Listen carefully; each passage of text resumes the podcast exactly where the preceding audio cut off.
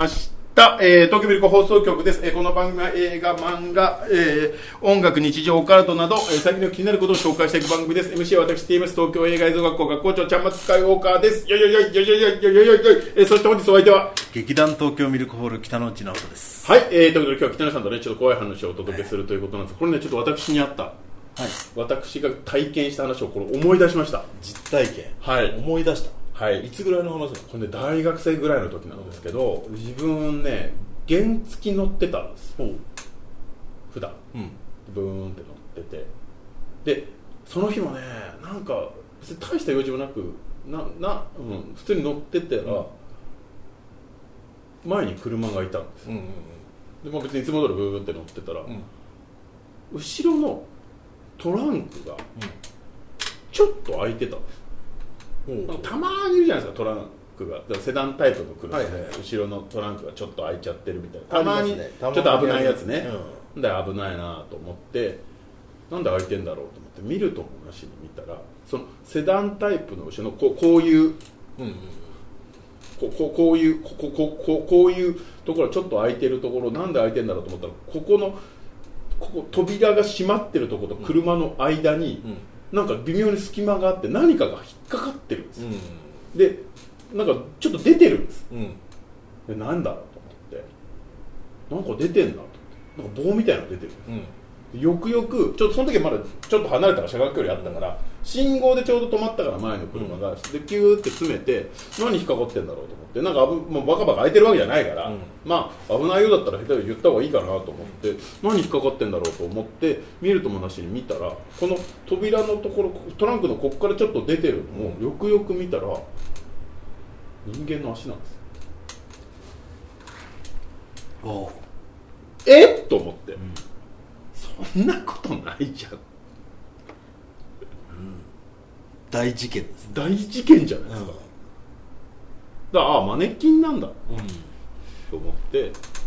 マネキンとかそういう人形みたいなはいはいはい感じなんだろうなと思って最初もうそれでスルーしたんですよ、でまたブーンって走っててでもなんか気になるんですよそんなだ、まあ、仮に本当に人形の足だとして人形の足がこうやって出てはみ出てるってこと自体が、もうちょっとおかしいじゃないですかはいはいはいそこの入れてバンって普通はねうんなんだよと思っておかしいなと思ってまた信号待ちになったからまたこうさらに近くまで寄ってじーっと見たんですよこれはどうなってんだろうと思ったら、膝から下が出てるんですよ膝から下が出てる膝から下がトランクに挟まって出てるはいはい結構出てますねはいうんで、えー靴履いてないですはい素足はいで、えーこれねその時よくよくじーっと見たんです多分本物の足です血とかは出てないんですよねなんでそう思ったかっていうと爪が人間のそれなんですよああとすね毛が生えてるんです男性の足ってことですか、はあまさかそんなことないと思ってるから、うんえーと今だったらね携帯で写真撮ったんでしょうけどあいやめっちゃ写真撮る前に警警察でしょ、そうんどどうしていいか分かんない、うん変になんかこう運転手刺激したりしたらこっちまでなんか危ない目に遭うんじゃまあ、ないまあか確かにねトランクに人間突っ込むような人なんですからねそうなんです絶対にあれは本物の足なんですよで膝から下がはみ出ちゃってるうブんラーンってうわーと思ってもうやれることはナンバーを覚えようんうでナンバーを覚えて100回ぐらい空で言えるようになって、そのままブーって向こう行っちゃったから分かれ道で向こう行っちゃったから、大至急家に帰ってあの警察に電話をしましたわあ素晴らしい、ああそうですか足があはいわかりましたはいはいあばナンバーもああそうですかありがとうございますはいはいわかりましたじゃあまた何かありましたらはいはいはいはいみたいな全然信憑性を持って聞いてくれないんですあいつら大学生のホラだと思ってね完ね全に緊急の場合はねこうやって一応110番してもらっても構わないんですけれどもみたいな感じで遠回しになんあかこんなんで電話してくるんじゃねえするんじゃねえみみたいたいななあうわ腹立たしいと日本の警察は本当にクソだなと思う、でそのままそれで終わりですまあ、結局何があったかはちょっとねわからない、うんでも僕が見た感じあれは完全に人間の足でした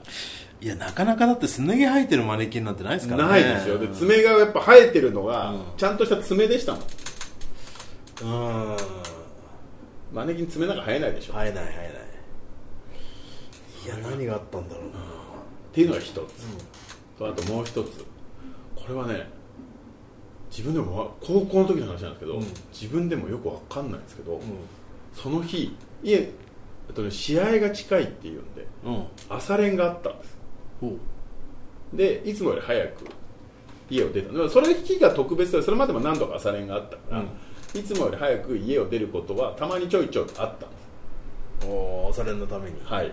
でそうなってくると親とかもちょっと早いから起きてないんですよで、まあ、前の日の夜はまあまあ朝練だからいいよみたいな、だからご飯はまあお弁なんかパンかなんか食うからみたいな感じで、えー言ってその日起きて、うんまあいつもより早いから、う親は起きてないんです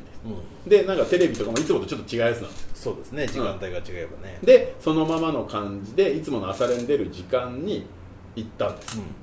で、えー駅着いてそこからね歩いて15分ぐらいですよ最寄り駅からはいはいはいでテケテケテケで一人で歩いてってで、えー校門を入って左手にグラウンドがあるんですねで校門を入って左手にグラウンドなんかもうちょっと練習してるんですようんうんであれ別になんか俺そんな今日遅く来てるわけじゃないんだけどなと思ってもう始まっちゃったのかと思ったらそしたらおこ俺の方をみんな指さして「お前何遅刻してんだよ」と「忘れてんだろ」みたいなこと言ってくるんですよ、えっと思って「いや忘れてねえし」と思ってその学校の時計台のところにある時計をふって見たらいつもの登校する時間なんですよ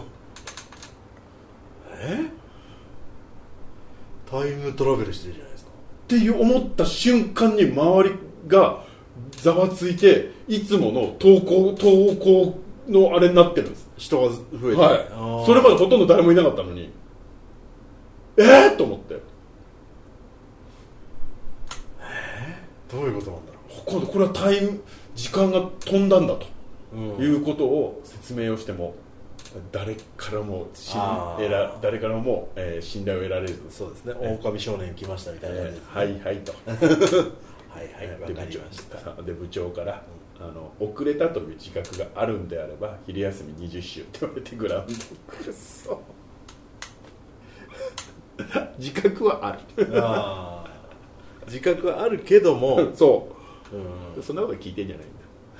理由が理由だと間に合う時間には出てるとそういうこと聞いてんじゃあないー遅れた自覚があるならグラウンド20周と入って言われて20周しましたけど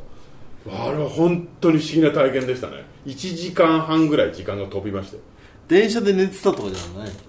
だったらその15分駅から学校までの間はもっと人がいるはずですああー言われるまで誰もいなかったんですっていうのをこの前、えー時をかける少女」を見直したらそんなような話をしてたんですあ映画のねーうん時間が飛ぶっていうそうそれぐらいの年だったら私もあったわよみたいなことなんかあ博そうなんだ博物館のま魔女おばさんが言ってたから、うんうんへえとああると思って、 ああ自分に置き換えてみた時にうんあったそういえばと思ってえー時間が飛んだことないなああの夢がね現実に,、な現実と夢の区別がつかなくなることはあってもそれやばいやつじゃないですかじゃじゃ まあまあなんかその昔ねあの誕生日だっつってプレゼントを親がねはいドラクエを買ってきてくれるあっあていいやうはいはいはいいいじゃん夢を見て、はいでバッと飛び起きて、はいドラクエやりたくて仕方ないから、はでドラクエドラクエっていう部屋の中をはいはい探しまくり、うまあ、結果ないんで すよん、それはやばいやつでしょいや違う違うまあまあ子供だったらありますよ ねそういうことありますよね完全にやばいや夢と現実の区別がついてないただのやばいやつじゃいんやいやいやいやいやあれはね夢のリアリティがすごすぎたんですよだから夢じゃなかったんじゃないかなとそれぐらいドラクエやりたかったんだドラクエととにかくドラクエやりたかったちなみにドラクエ4 4だってやっぱ4あドラクエ4やっぱりやばかったですねドラクエ4が欲しくて欲しくてライアンも最初にやりたくてしょうがねえやりたくてライアンとホイミンホイミンのあのやつをやりたくてしょうがなかった踊り子と占い術師って何の仕事なんだろうとそういうことも考えながら考えて考えてこれそれは考えどういうえ ええそれで生計は立つえあれどうえとかそういうこと考えながああ考えない考えないもう素晴らしいらね本業はこれじゃないんじゃないかそういうこと考えなが考らえないです考えないですよあじゃあじゃあいいか夢に夢に向かって もう嬉しくて嬉しくてねあの夢見た時はだけどがっかりですよでそういうことでそれちょっと不思議なまあ話、不思議な話、はいということでそんなマネキンとうん、ちょっと時間が飛んだ話を思い出したんでさせてもらいますありがとうございますはい、ということで、東京ミルク放送局ではチャンネル登録、いいね、えーよろしくお願いいたします。えーまたね、あの、お便り等もお待ちしてますんで、えーシャブミルク放送局でえー感想等送ってください。えーじゃあ、あと怖い話とかもね、あったら送っていただければなと思います。はい、じゃあよろしくお願いいたします。元気やる気ミルク元気やる気ミルク元気やる気ミルク元気やる気ミルク元気